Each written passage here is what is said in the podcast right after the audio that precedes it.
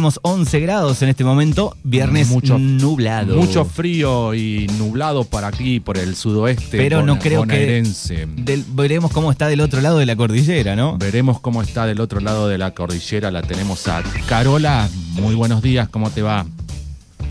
Hola chicos, ¿cómo están? Hola Manuel, hola, Fernando. Buenos días. Bueno, estamos en línea con eh, Carol Orler Uter, es el, Sí. el nombre completo y apellido, oriunda de Darregueira. Exactamente. Y primero, antes de empezar la nota, quiero mandar un saludo muy especial a mi amiga personal Pocha, eh, que está escuchando, que es la mamá de Carola. A Pocha la, la tenemos en el, en el separador que presenta a Fernando Claro. de un viejo audio que ha dejado donde nos pedía, por favor, en especial a mí, que lea el rating más despacio que no podía seguir. Exactamente. No- Claro. Nos retaba Pocha. ¿Vos podés creer eso, Carola? Y claro, claro. Hola Pocha, hola mami. Debe estar por ahí. Qué bien, qué bien. Bueno, hicimos una nota con este con Carol hace ya un año y medio, dos, ¿no? Eh, Exactamente. aquí en, no sé si fue a la mañana o Sí, fue a la mañana. Ah, Claro. La grabamos, la grabamos, me acuerdo, eh, pero salió a la mañana. Eh, hablando un poco de la. Bueno, primero, antes de arrancar con el tema este del plebiscito y todo eso que hablamos en algún momento, el te- ¿cómo está el clima ahí en Santiago? Ahora, la verdad que ahora justo estoy en la playa. Viajé de Santiago a la costa. Mirá. Así bien, que, Qué bien. pero llovió, llovió en Santiago un montón, cayeron, eh, cayó granizo. La verdad que una lluvia que hacía tiempo que no veíamos. Y acá en la playa también llovió un poco, pero ya amaneció con sol. ¿Y, y te acordás del 25 de mayo allá en Chile? Sí, sí, claro, que se viene pronto, pero me acuerdo más por las fechas de cumpleaños. Tengo varias personas queridas que cumplen años ese día. Y ahí me acuerdo que es el 25 de mayo Claro. argentino. Bien, bueno, eh, Carol. Acá ¿qué- el feriado hoy, Sí. el 21 de mayo. Ah, Carol estuvo en. Estuvo, estuviste en Darregueira. Sí, sí, estuve hace, estuve como, me fui en marzo, el 12 me fui para allá, después de ponerme las dos vacunas. Me fui contenta de que ya podía viajar tranquila eh, después de siete días de la vacuna y, y bueno estuve allá en Darregueira y cuando cuando me tocaba volver me di cuenta que cuando me hice el PCR me di cuenta que estaba positivo y me tuve que quedar No, no. ¿Y cómo lo transitaste, Sí. Carola? Así que estuve en Darregueira en cuarentena como 20, 27 días, 15, 15 días más 7, claro, 22 días. Ujú. Qué justo, qué justo. Y Sí, tenías la- las dos vacunas. ¿Cómo? Digo, qué justo, digo, que ya te ibas de, de Argentina, eh, te pescas el, el virus y, y tenías las dos vacunas, mirá vos. Sí. Sí, mira, lo que es interesante igual saberlo, porque la vacuna que tengo es la Sinovac, que, que el gobierno argentino la puso en cuestión muchas veces, Sí. y acá es la que más elegimos todos. Eh, está confirmada, sí, el, el porcentaje de efectividad en mayores y en, en todas las edades. Eh, eh, evita las internaciones, evita el- los síntomas graves, eh, es súper efectiva y además es una de las pocas que se hizo con el formato tradicional, que te inyectan el virus, Exacto. ¿cierto? En ese sentido es interesante y acá casi todos le- la eligen, digamos. O sea que lo, lo transitaste leve. ¿Mm? Lo transitaste levemente, digo, al, al- al- al- al- al coronavirus. No, sin síntomas, sin ningún síntoma, porque dio positivo, pero claro, con una carga viral bajísima. Y la prueba, de- o sea, la mejor prueba es que estuve al lado de mami que estaba sin vacuna y, y no se contagió. Ah, mira. Era lo que más me preocupaba. Y, pero bueno, por suerte ahora mami ya también se pudo vacunar allá. Qué bien, qué bien. Eh, bueno, pero bueno, yo creo que el, la- el asunto este hay que saber que viajé siete días después de la vacuna. Si hubiera esperado 15 días, 20, eso ya no habría sucedido, es lo que todos dicen. Claro. Así que por eso acá las cuarentenas han sido un poquito más rígidas ahora, porque para esperar el efecto de la vacunación, ya acá van en la edad de 20 a 30 años vacunando. Ujú. ¿Cómo, Ah. cómo está la situación hoy actual? Bueno, ahí está lo de la vacunación. Eh, en algún momento estaban complicados. ¿Cómo están con los números hoy? ¿Cómo están? Van bajando, igual eh, estaban en, qué sé yo, 7.000 casos diarios, es el periodo más difícil, eh, después bajó 6.000, 5.000, ahora 4.000 casos positivos, pero, pero bueno, hay, hay mucha, dicen que hay mucho testeo, en ese sentido, la verdad es que eh, los hospitales, las clínicas, han estado colapsadas en algunos momentos, pero ahora parecería que, eh, no tanto, pero igual han, eh, extendido varias cuarentenas, ¿eh? aunque estamos saliendo de a poco.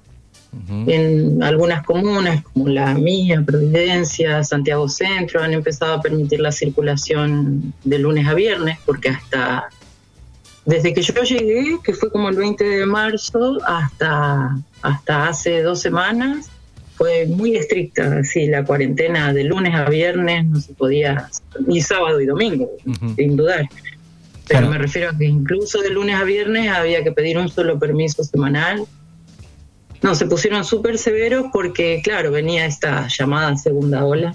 La que estamos atravesando nosotros por aquí en este momento. que están atravesando allá, claro, claro. pero, pero bueno, la confianza ahora está en las vacunas y en que el periodo de cuarentena sirva para que ya todos salgamos vacunados y bueno, y se dé lo que se tiene que dar, que contagio de rebaño, no sé, en algún momento tiene que pasar a, menor efecto sintomático, ¿cierto? Y, menos internados, es esperar que eso suceda. Yo tengo esa esperanza. Carol hace más de... ya... Creo que va así, la verdad ya me desprendí un poco de las cifras y, y empecé a moverme mucho más de lo que fue cuando hablamos la primera vez. Claro, en el comienzo era cuando lo hablamos. ¿Se acuerdan? hablamos con justo cuando empezaba todo esto. Sí, sí. Y yo creo que de a poco todos ubicamos que, bueno, cómo, cómo usar las mascarillas, cómo se puede caminar, correr, andar en bici. Yo creo que lo ideal es hacerlo sin mascarilla. Yo no estoy de acuerdo que haya que hacer todo eso con mascarilla, pero bueno, hay sectores donde hay que ponérsela si es que hay mucha gente. Ahí la verdad es que cada uno tiene que ser consciente de cómo, cómo actúa y, no poner. Yo creo que el peor virus ha sido el del el de la agresividad, ¿eh? el de la agresividad, el control del otro, el, señalamiento del vecino. Es, es, muy delicado como sea. Sacó lo peor de nosotros, ¿no? Mm. ¿Cómo? Digo, sacó lo peor del ser humano, de nosotros, ¿no? ¿Cierto? Esta pandemia. Sí, la segregación, eh, eso que hablábamos también la vez pasada, es verdad, quedó demostrado que no le es fácil al humano ser solidario. Eh, y, y, a veces está mal entendida la solidaridad en estos tiempos. O sea, te acercabas un poquito en la fila en el supermercado y ya por poco te, te golpean para que te separes. sí, no, pero... Estamos con mascarilla, no hay razón de que uno se contagie si está a más de un metro de distancia, pero bueno, hay mucha gente muy, muy alterada. Yo creo que ha dado pie a, que... Bueno, eh, viste que, que, surgió esto medio de, la denuncia hacia el otro, del control, Exacto. lo que le llamamos acá burdamente el botoneo, eh, digamos. Este, Exacto. Eh, todos se convertían en policías, pero de una forma así. Sí, sí, sí. Sí, y, en las redes sociales todos son epidemiólogos, te dicen cómo va la cosa, cómo, hay que hacerlo, ¿no? Es terrible. Pero bueno, esto sin desconocer lo que relatan los médicos de lo que es su, ejercicio y las enfermeras y, y, el trabajo que han hecho, y es verdad que ahí es donde colapsa la, la, la esperanza. pero, pero bueno, eh, hay que pasar todo eso y, ponerle lo mejor de uno. ¿Cómo fue, ¿cómo fue ese regreso de Argentina hacia Chile? ¿Tuviste que hacer confinamiento? ¿Cómo, cómo fue ahí? sí. bueno, y lo que pasó es que yo de acá para allá viajé con el PCR negativo. Me, lo hice acá en Chile antes de viajar. Así que por eso después, bueno, uno llega a Argentina y ahí tenía que estar eh, unos siete días y cuando ya me volvía fue que me dio positivo. Y pensamos que puede haber sido en el avión el contagio, en el avión o... Porque la verdad no, no estuve mucho más en lugares cerrados. Eh, pero bueno, las amigas, un par de, una prima que vino, nadie se contagió. Y después a la vuelta, claro, tuve que esperar entonces esos días en Darregueira, 15 días, que me dediqué a cocinar y a compartir con mami, así que contentas las dos de, de poder compartir más tiempo. También les- Incluso atendí pacientes desde allá y todo. También, también les pasa, eh, o pasa ya que mm, están esperando el anuncio de algunas medidas y cuando se anuncian, digo, hay, hay un gran, hay un porcentaje que se enoja y se pelea porque sí, o Uh, unos que sí, piden que sí, se abra, bueno, otros que piden que se cuando cierre. llegué acá me mandaron a un hotel, había que pasar ahí, no sé, tuve que pasar, no me acuerdo, de 10 días de confinamiento, 5 en un hotel. No. Eh, por suerte no me tocó pagarlo porque cuando yo viajé esa medida no estaba.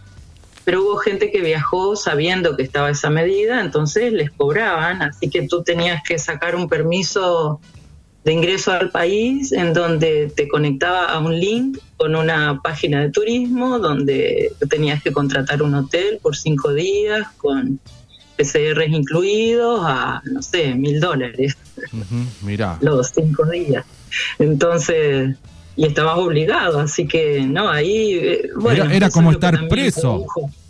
¿Mm? Era como estar preso, digo, ¿no? Era como estar preso, sí. Y además, bueno, se reveló que fueron, qué sé yo, todos estos acuerdos económicos que también despertó la pandemia, ¿no? Yo traté de defender que vivía en un departamento, podía preservar eh, de, co- de contagiar, podía preservarme dentro de casa, de, de- de circular, y, pero no, no, igual me mandaron al hotel. Así que bueno, ya después los otros cinco días en casa, así que sí, en total llevé como 30 días de confinamiento. Estamos charlando, por ir a ver a mi madre. me imagino, estamos charlando con Carol Claro, eh, y no faltan los que dicen, bueno, viajó, tiene que pagar por las consecuencias, ¿no? Claro, como un pecado. verdad, mucha gente. Sí, lo que pasa es que, bueno, todo lo que es circulación y movimiento está sancionado, censurado y, y- y- y tenemos que empezar a salir de eso también, ¿cierto? De esa lógica. Yo, de hecho, ya empecé a atender presencial, muchos, los jóvenes, los niños, mucha gente quiere asistir, ¿me entiendes?, al tratamiento, Sí. ¿viste? ¿Te acuerdas que hago clínica psicoanalítica? Sí.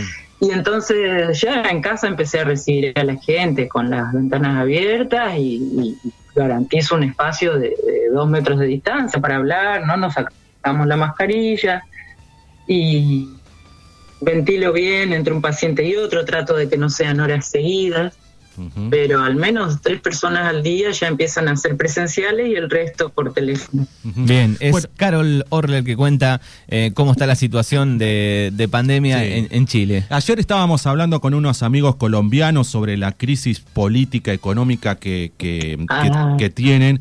Y digo, bueno, vamos a aprovechar Ah. a preguntarle a Carola, porque allí también, en, en la, en plena pandemia, hubo un estallido este, social. ¿De qué se trató? ¿Qué fue lo que, que pasó ahí para, para que, que haya ese estallido? Y después nos contás, bueno, lo, lo- lo- lo último que es este, el- el tema de la reforma de la Constitución. Sí, sí, qué interesante que estén hablando con gente de, de todos lados y claro, de Latinoamérica donde se están moviendo algunas cosas. Yo creo que, claro, lo que pasa en Colombia es lo que pasó acá en el 2019, octubre, empezó todo con un alza de 30 pesos en la locomoción, en el metro, en el subte. Y bueno, los estudiantes fueron los primeros en protestar, no sé si se acuerdan, unas fotos Sí. de jóvenes saltando los torniquetes Sí. del metro Sí, por sí. 30 pesos que les aumentaron.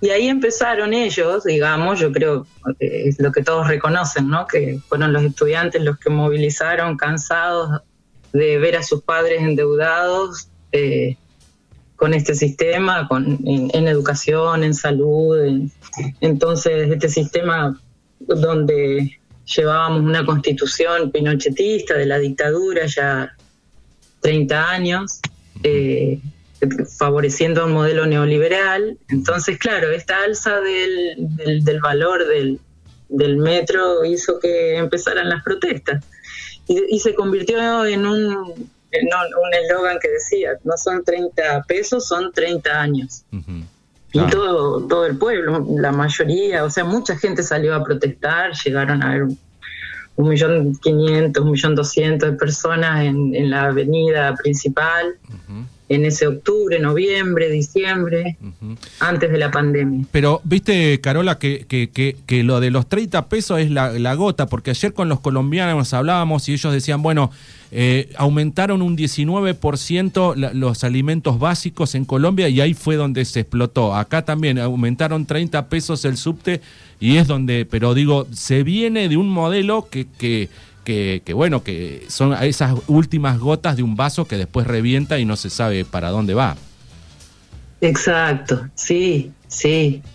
Es la gota que rebalsó el vaso, sí. Esto, por eso digo que estos jóvenes eran testigos de toda una generación, la de sus padres, que habían ido participando de un sistema que, que los iba endeudando y, y bueno, una constitución que garantizaba, que, no garantizaba los derechos fundamentales. Entonces, e, es una constitución que empieza un debate entre lo que es un Estado subsidiario de las empresas, ¿cierto? De, un modelo neoliberal, a lo que queremos pasar ahora, que es una constitución que tenga por principio un Estado garante de los derechos fundamentales, de vivienda, de ecología, de, uso de los recursos.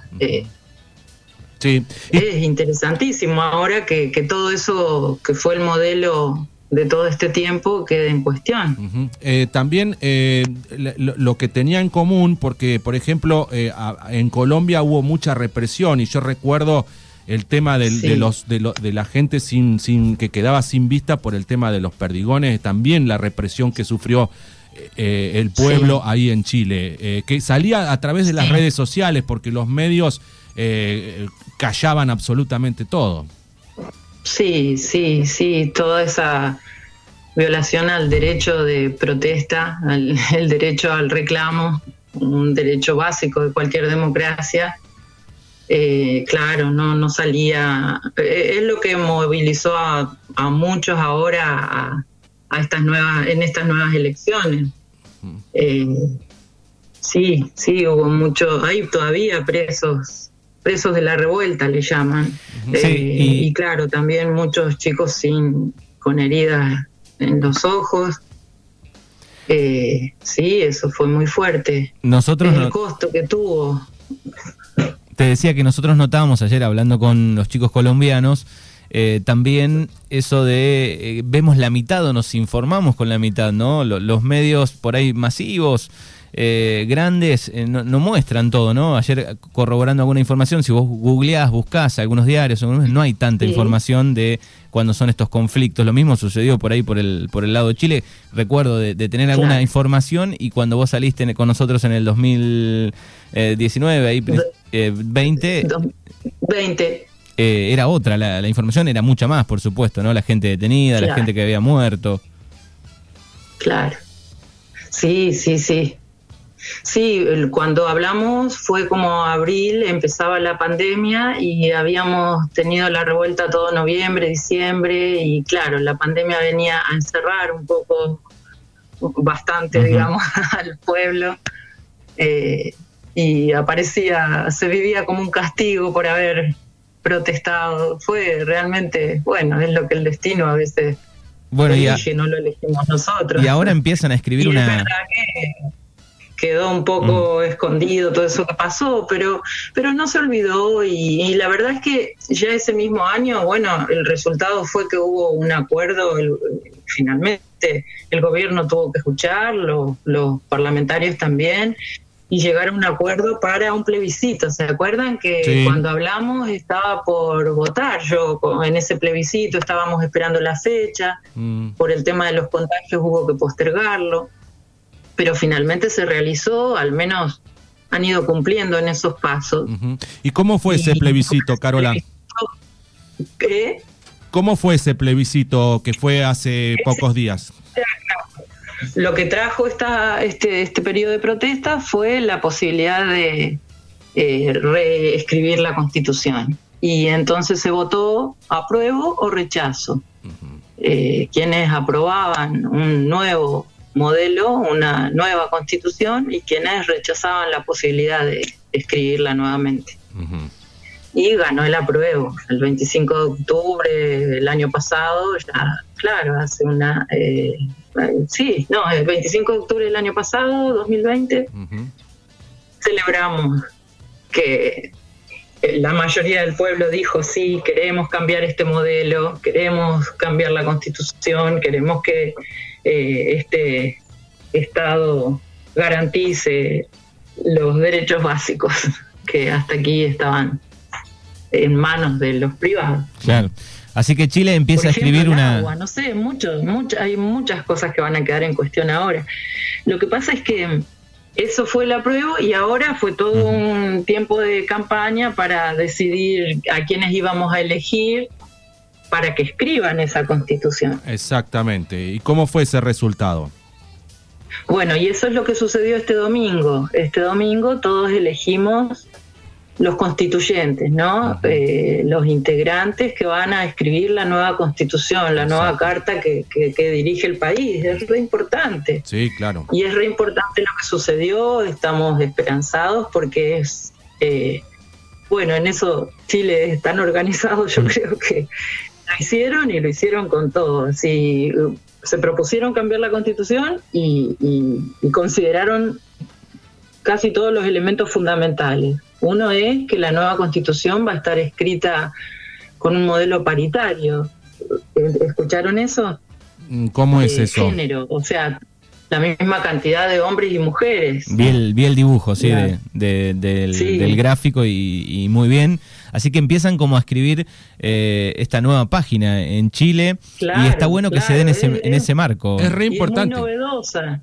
Es mm. muy novedosa porque en el mundo creo que no hay constitución así que haya considerado esa paridad. Es algo que empieza ahora a cuestionarse. Que las mujeres participen también de, este proceso. Y lo otro, los pueblos originarios tuvieron un porcentaje importante, creo que de 155 personas que escriben, o sea, constituyentes, hay creo que 20 que son del escaño de los pueblos indígenas. Entonces, si pertenecías a un pueblo indígena, tenías que pedir una papeleta especial y con esa votabas a un representante de tu pueblo. Y en la, en la calle se siente ese, ese alivio, eh, charlando con, con, amigos, con gente, se, se respira un poco en el aire Sí, esta es la primera semana después de las votaciones, así que ahí de a poquito nos hemos podido juntar algunos para conversar y yo creo que el mismo día estábamos todos alertas al conteo de la televisión y la sorpresa, eh, la gran sorpresa fue que en este había hay un porcentaje que puede tener la derecha para vetar, ¿no? Este modelo, o sea, la gente que rechazó el cambio de constitución también votaba, ¿cierto? Exacto y podía suceder que tuvieran un porcentaje importante con el cual no dejar escribir la nueva, las nuevas, la nueva forma, ¿no? Constitucional. quedaron sin opciones, ¿no? La, la sorpresa fue que no tuvieron ni un tercio, no van a poder. La derecha quedó sin posibilidad de veto. Y esa fue la gran sorpresa. Eh, sí, eh, creo yo que, la gran sorpresa, porque bueno, eh, Piñera es la, representación de la derecha y del modelo neoliberal en, en Chile, ¿no? Sí, sí, sí, él y, algunos más, sí, la verdad que él, representa ese gobierno, ese, modelo y bueno, también el modelo se fue instalando a lo largo de los años. Ahora Piñera quedó, o sea, queda en evidencia que no tiene el respaldo de, la mayoría del pueblo, no está gobernando bastante solo. Exactamente. Pero al menos dejó que no interrumpió ninguno de los procesos, eh, ha dejado que esto siga adelante. Yo no sé si se esperaba semejante resultado, pero, pero bueno, ya le queda poco de gobierno. Ahora, justamente estas elecciones para la Constitución Ahora abren otra pregunta que es qué va a pasar a nivel nacional cuando se elija un presidente. Exacto. Ojalá vuelva a elegir a la derecha, porque bueno, el porcentaje de gente que votó para esto de la constitución todavía no es el total del país. Además, aún si para la constitución ganaron estas ideas eh, nuevas y, y más estatistas, podríamos decir, eh, de un modelo más de izquierda. Ahora hay que demostrar que de verdad somos de izquierda, ¿me entiendes? Eh, vamos a ver cómo dialogan los integrantes de la Constitución. A la vez, bueno, también se eligieron gobernadores y alcaldes. Y en eso también hubo novedades, porque también eh, eligió gente de izquierda. Está todo ahora por demostrarse si es que logramos un camino que puede ser interesantísimo, de, de un país más justo, de mayor igualdad, de beneficios para todos. Eh, está también el temor de quienes dicen que, bueno, todo el temor que puede traer la, la estatización de un país, ¿no? A ciertos sectores. Exactamente. Es Carol Orler, darreguerense, que está viviendo hace más de 20 años en, en Chile, que nos ha este, detallado con lujo de, de detalle este, cómo está la situación, qué pasó, qué está pasando y, y así vive. Carol que tiene una mitad eh, como dividida en la cordillera, ¿no? Mitad argentina y mitad chilena ya. Claro, ahora está participando de todos Sí. estos procesos en Chile. Sí, sí, me, me encanta estar acá en este momento, sí, igual que la- el año pasado. Bueno, participo como ciudadana, votando, yendo el año pasado yendo a las protestas y, y en mi trabajo también, escuchando a la gente. Es re interesante, no sé, escuchar a una mujer de, de 70 años que dice, eh, al fin, Carola, vamos a, a sacar una derecha que no deja crecer al país, que no aceptan un impuesto a los super ricos, que no le ponen un ro- royalty a, a la, a la empresa minera, ¿me entiendes? Es bonito escuchar a gente de todas las edades, además de, se revelaron los jóvenes, hay, de hecho muchos candidatos son jóvenes, pero es todo un pueblo que ya ve que el modelo neoliberal tiene un límite, que es hora de que, o sea, el agua no puede estar privatizado, es uno de los grandes derechos que hay que defender, se está agotando y, y tiene que ser administrado por el Estado y para todos, ¿me entiendes? Ese es un ejemplo, por decir algo, ¿no? Sí, sí, sí. Sí, sí. Bueno, ojalá que siga por estas vías democráticas todo esto eh, y gracias por estos minutos, querida Carol. Bueno, gracias por escuchar, por interesarse. ¿Ustedes cómo están en Darregueira? Bien, estamos bien, podemos Este, decir. Estamos bien, sí, sí. ¿Hay Cuidándonos. más casos ahora de contagio? Sí. y estamos sí. en un nivel, creo, ya récord, ¿no? Cerca Sí. de 200 tenemos en el partido de Puan, pero, pero estamos bien igual. Ya, ya. Bueno, ojalá vaya bajando pronto, esa es la idea para todos. Sí. Y que haya más vacunación también. Exacto, sí, sí, sí. Es lo que hace falta en el mundo, ¿no? Claro, claro. Bueno, ves, acá tenemos el ejemplo de lo que es tener un presidente que sabe de negocios, le compró la vacuna a todos y, y aseguró que todos nos vacunáramos. Eh, ese es el- esa es la paradoja. Sí. Sí. Bueno, te agradecemos. Un, un abrazo enorme a la distancia. Cariños, gracias, gracias. Que estén muy bien. Chao Fernando, chao Manuel. chao, chao, Carol. luego.